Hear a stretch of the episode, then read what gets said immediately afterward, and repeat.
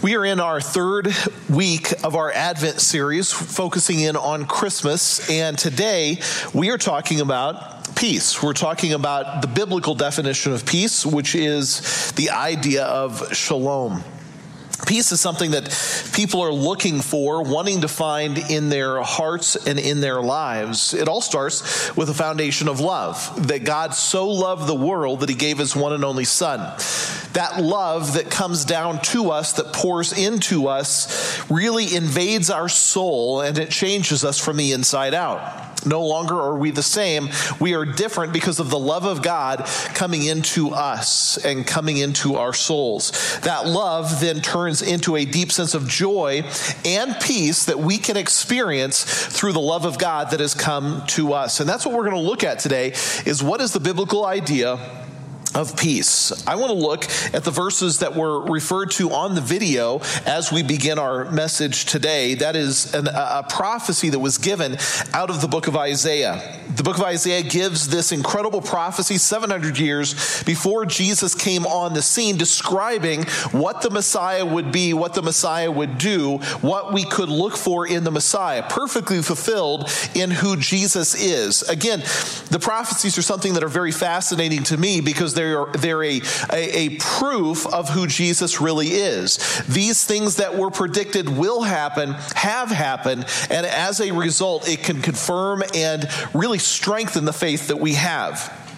Isaiah chapter 9, here are the words about the coming Messiah 700 years before Jesus came on the scene. So, almost 3,000 years ago now, um, these words were given. Nevertheless, it says, the gloom will not be upon her. Who is this her that is being referenced? That is Israel the gloom uh, will not forever be upon Israel, who is distressed. Israel was a mess. Israel was feeling hopeless. They had walked away from God the gloom will not always be upon her, as when at first God lightly esteemed the land of Zebulun and the land of Naphtali, and afterward more heavily oppressed her by the way of the sea beyond the Jordan and Galilee of the Gentiles. So, what does that mean? It means God allowed certain things to happen to try to convince the people to come back to Him. They had left Him, they had rejected God, they had walked away from God, so He had allowed oppression, allowed uh, them to be lightly esteemed, meaning, I'm trying to get you to come back. I'm using whatever means of discipline to try to bring you back and give you hope. The people at that time walked in darkness. They, they were walking in the shadow of darkness, in a dark state. They had turned their hearts from God, but there will come a time, though they are walking in the shadow of darkness, that they will see a great light the Messiah. Those who dwelt in the land of the shadow of death, upon them the Messiah will come and a light will shine. For unto us a child is born a son is given, and the government will be upon his shoulder, and his name will be called Wonderful Counselor, Mighty God, Everlasting Father, Prince of Peace. Notice those words, Prince of Peace. That is who this Messiah is going to be of the increase of his government and of their uh, of his peace there will be no end upon the throne of David and over his kingdom, that's Israel, to order it and establish it with judgment and justice from that time forward, even forever. The zeal of the Lord of hosts will perform this. So, what is the prophet Isaiah saying 700 years before Jesus came on the scene? He was saying the land is going to be a mess. It's going to be hopeless. It's going to be dark. People will turned their hearts from God, but something amazing is going to happen. They're going to see a great light. They're going to see one who is coming, who will be the wonderful counselor, Prince of Peace, everlasting Father, mighty God, and he is the one who holds all peace in his hand. That is a prophecy given 700 years before Jesus that Jesus fulfilled entirely.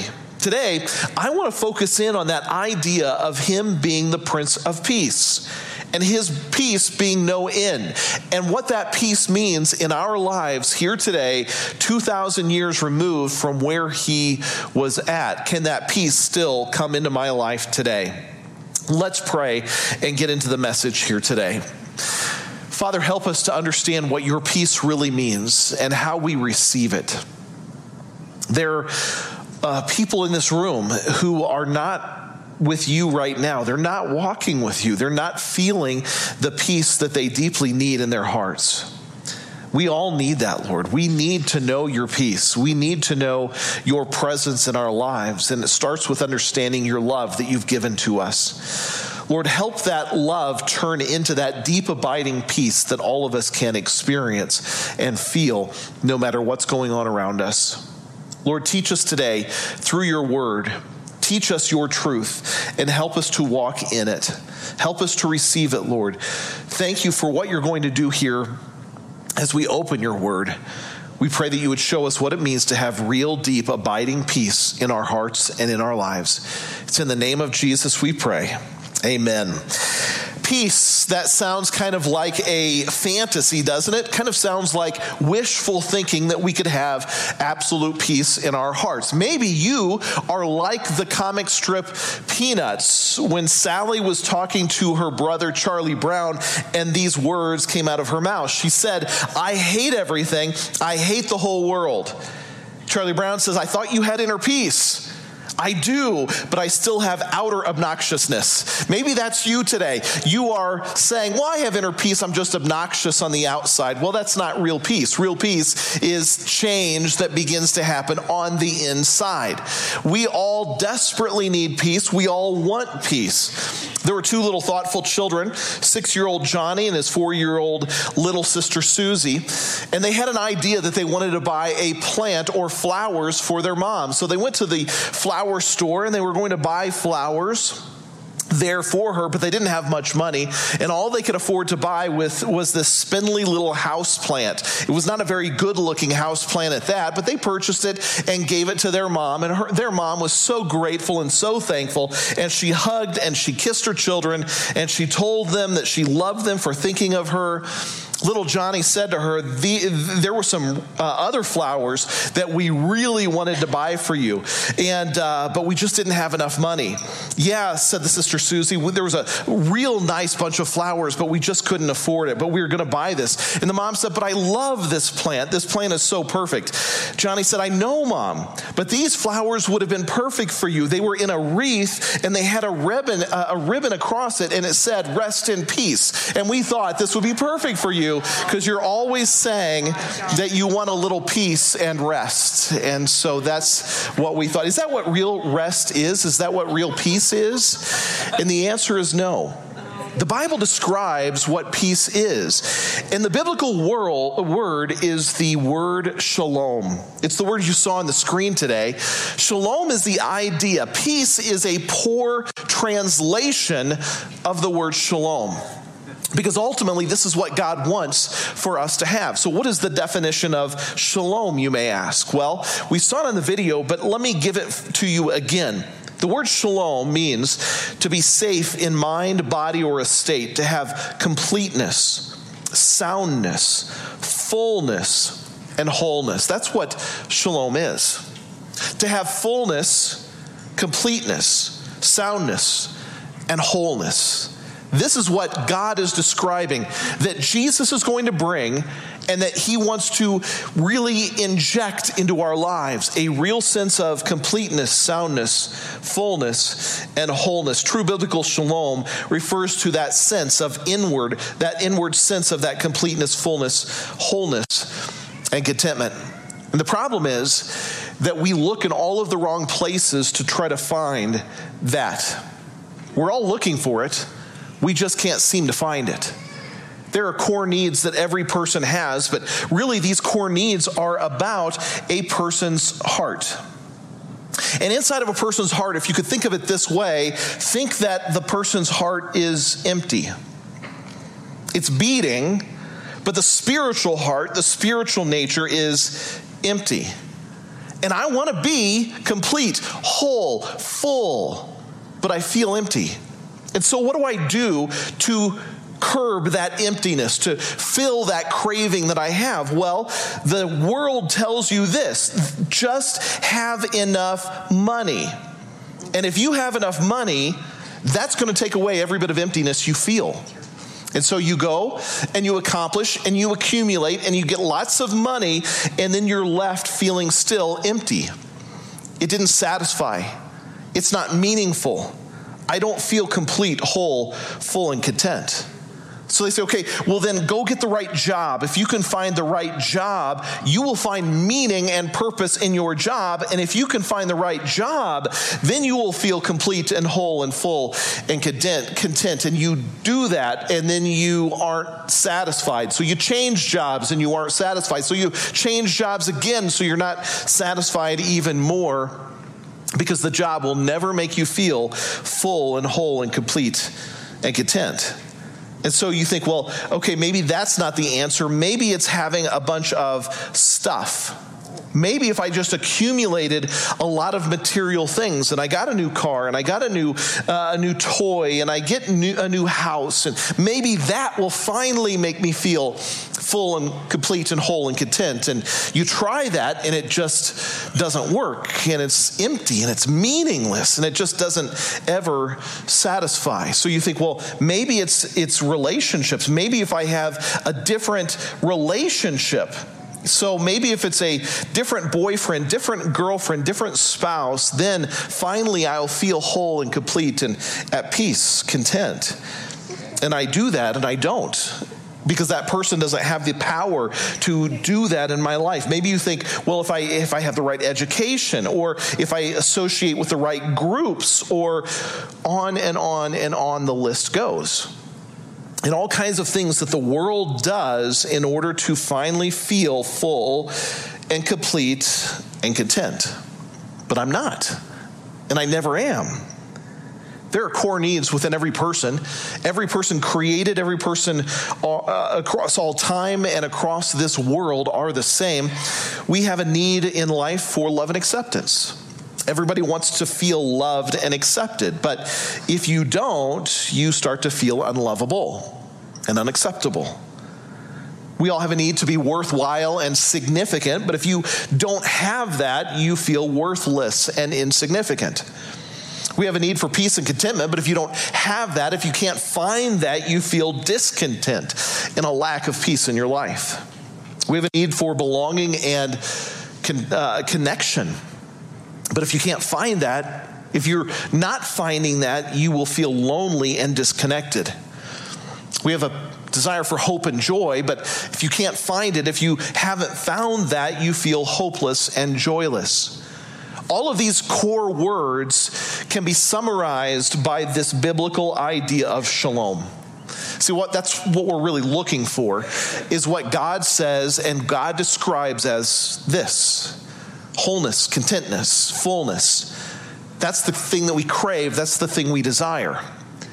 And the world offers up all kinds of artificial means to try to satisfy in ways that it will not do. So today, in our brief time remaining, I want to look at two things when it comes to this idea of peace, of shalom.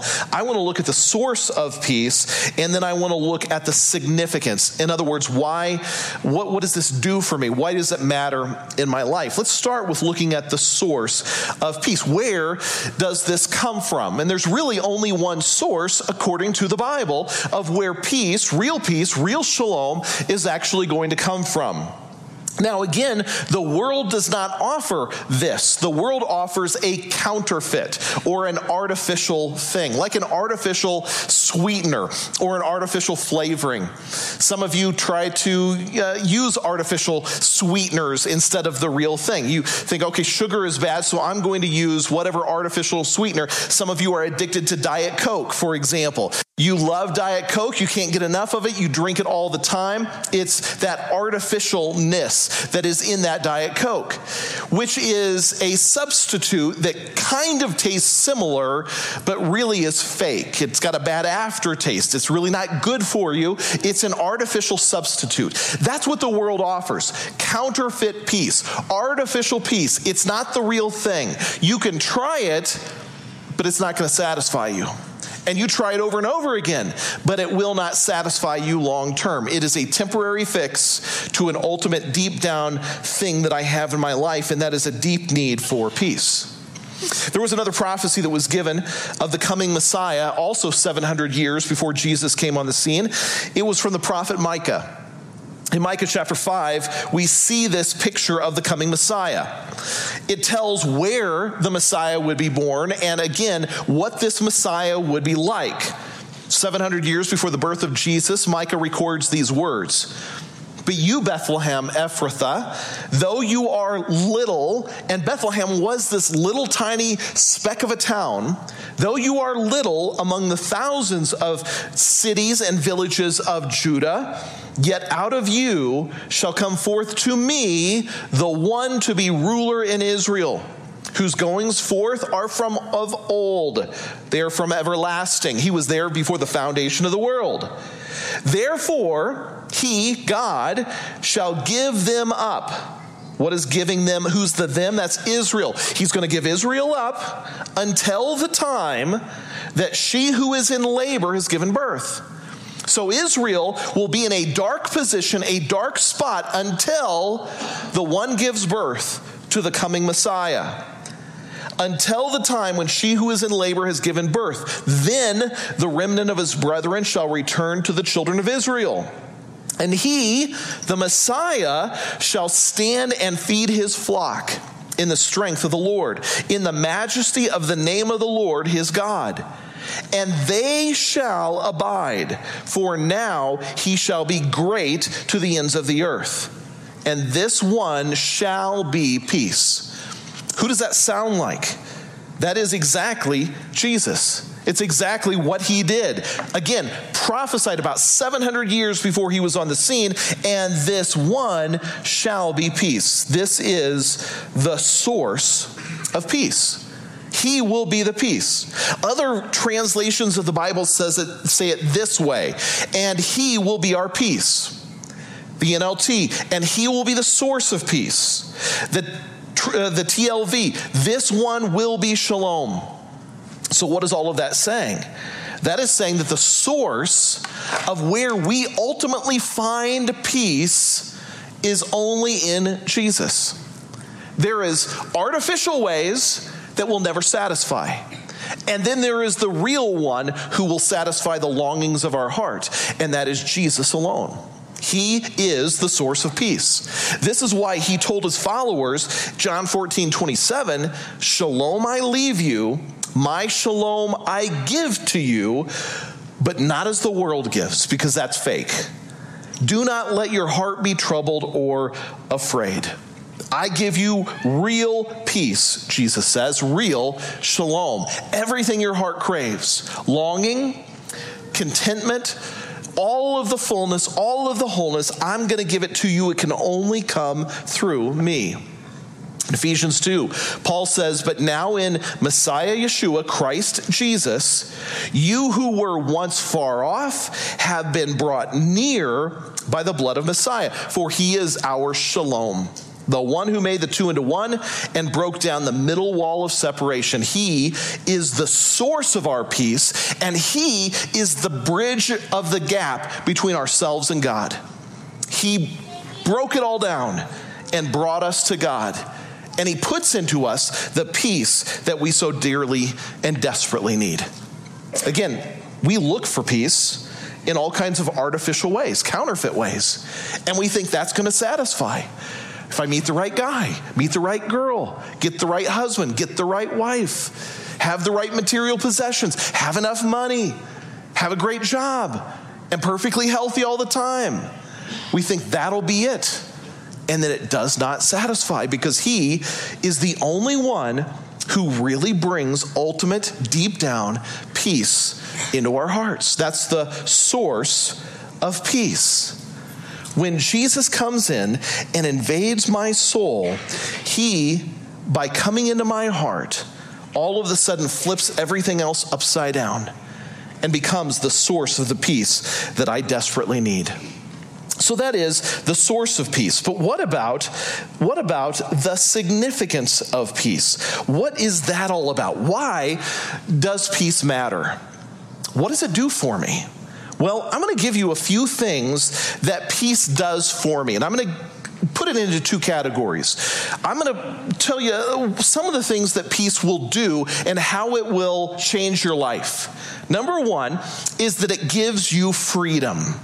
I feel like I, want the Braveheart clip to show where he's shouting freedom. That's what peace in, from Christ does. It gives you deep down freedom. But freedom from what, you may ask? Well, let me give you a few things that you get set free from when God comes into your life. It says in the book of Galatians, Paul says, For freedom, Messiah has set us free. So stand firm and do not be burdened by a yoke of slavery again. What are some of the things? Well, he sets us free from the law. We don't have to perform the law. We don't have to perform the sacrifices, the rituals, the duty. We don't have to strive for that. He sets us free from addiction. He sets us free from destructive emotions. He sets us free from those kind of things. But there's a few other things that he sets us free from. Here's one. Did you know that the freedom that Jesus offers sets you free from worry and anxiety? Any of you filled with worry and anxiety in your life? It's like become debilitating how much worry and anxiety you have. Philippians says this do not be anxious about anything, but in everything, by prayer and petition with thanksgiving, let your requests be made known to God. I don't have to be anxious and I don't have to worry because the peace of God has taken over my heart. I don't have to worry about that. Jesus teaches about that in Matthew. He says, So I say to you, do not worry about your life, what you're going to eat or drink, or about your body, what you're going to wear. Isn't life more than food and the body more than clothing? How many of you don't have to put your hands up, but I want you to think about this. How many of you spent an, uh, an uh, extraordinary, uh, extraordinary amount of time today picking out the clothes that you were going to wear for church today? Um, some of you did, some of you didn't. I'm glad all of you wore clothes. That's a good thing. Thank you for doing that. But some people spent way too much time on that or on how you looked in the mirror spent way too much time on your looks, your appearance, your hair. I didn't spend any time on my hair today at all. Some of you did. Why are we worried about that? Why are you worried about your body, about what you eat, what you're going to drink, what you're going to wear? Therefore, do not worry, saying, What will we eat? Or what will we drink? Or what will we wear? For the pagans eagerly pursue all these things. Yet, your Father, who is in heaven, knows that you need all these things. But seek first the kingdom of God and his righteousness, and all these things shall be added to you. Therefore, do not worry about tomorrow.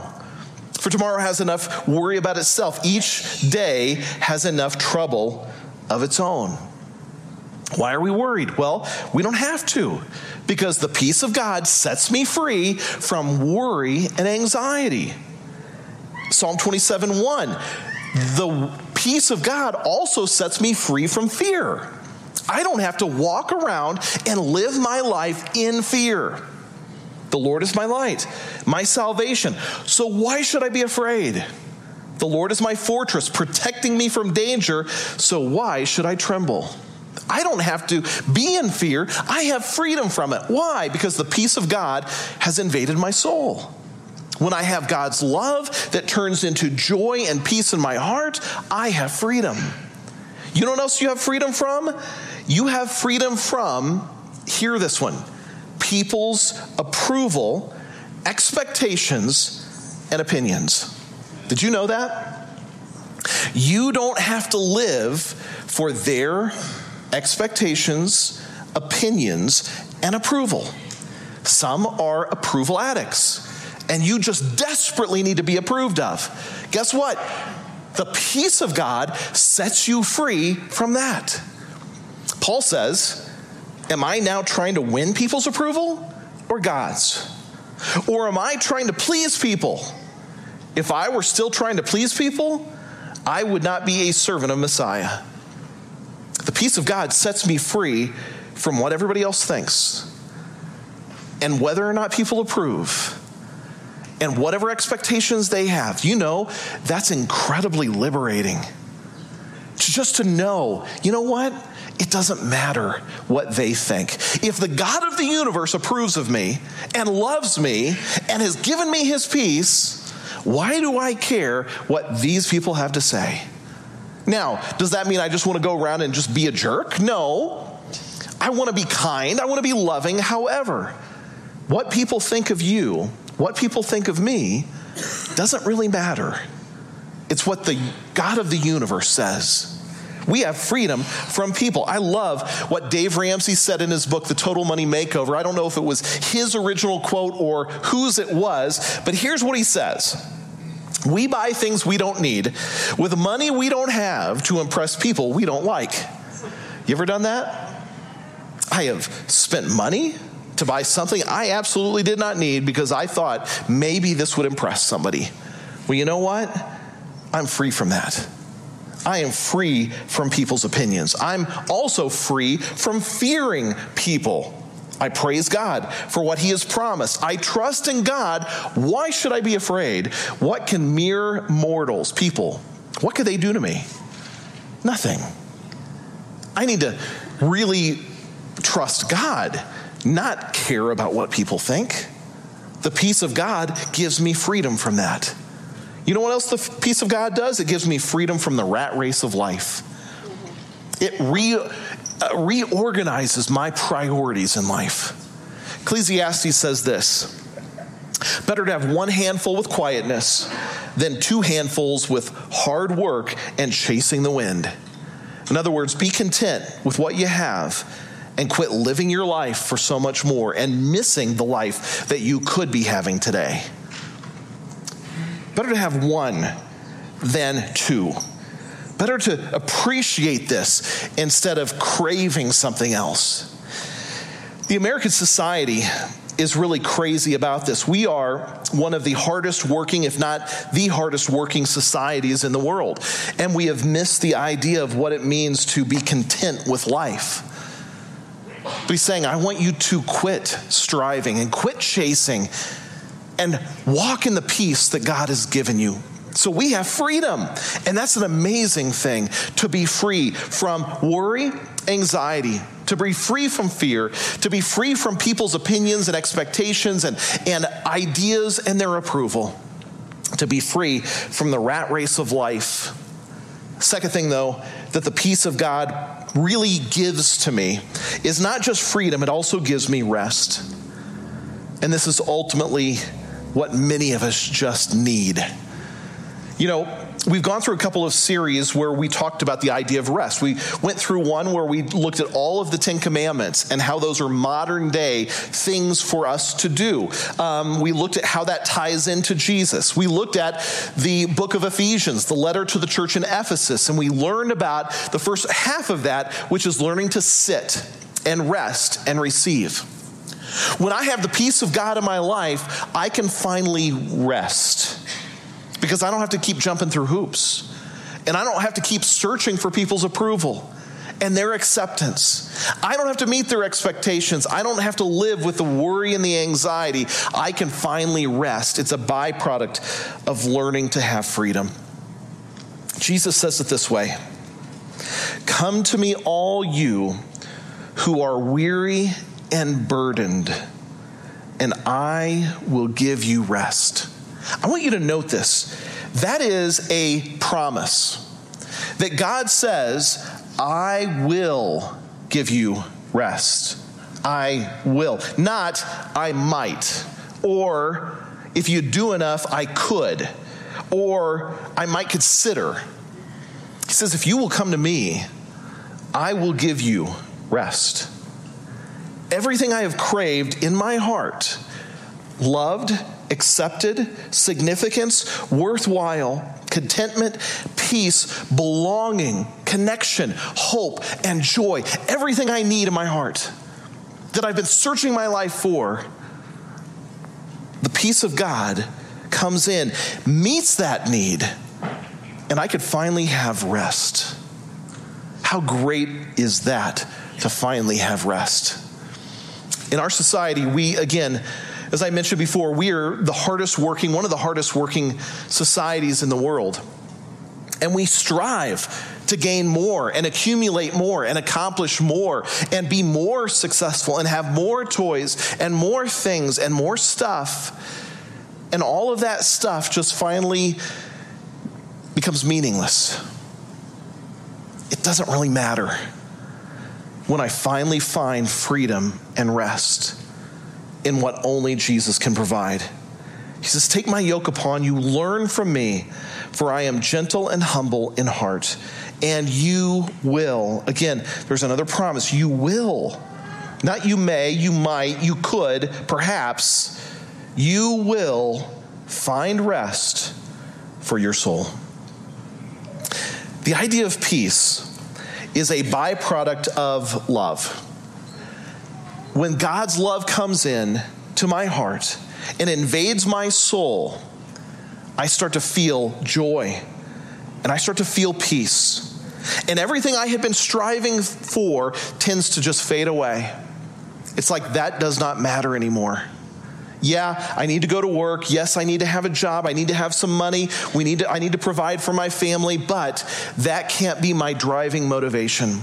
God becomes the driving motivation of my heart when I finally receive the peace that He gives. Do you have that kind of peace today? Or are you still striving? Do you have freedom today from what everybody else thinks, or are you still trying to get their approval? Are you living for other people's opinions and expectations, or do you have that freedom that God has provided? Are you free today from worry and anxiety and fear? Are you free today from the rat race of life? Are you free today from the addictions that are, that are weighing you down? How do, you, how do I find that? It's the peace of God in my heart, the shalom He provides that will ultimately set me free and give me the rest that I desperately need. We're going to close with a word of prayer, and then I'll dismiss you. But as you leave, make sure you recognize and realize that you're going out into a hostile world. You're going out as the light of Christ because he has touched your heart and your life and invaded your soul with his love, and you have his peace. Let's pray. Father, as we leave this place, I pray, Father, that we would not only understand, but be overwhelmed with the fact that you love us, that you approve of us, and we do not have to live under the unrealistic expectations, opinions, and approvals of others. We're never going to be perfect. We're never going to do everything perfectly right. And so, Lord, that freedom is, is so good. Help us, Lord, to understand what that shalom really is in our own lives. Help us to experience it and experience the love that you have given to us. As we leave this place, help us to be the church in this community, to make a difference in the world around us, to bring your hope, your light, your love, your joy, and your peace with us everywhere we go. We thank you and praise you in the name of Jesus. Amen. God bless you. Have a great week. Next week, come back. We'll be talking about hope. We'll see you then.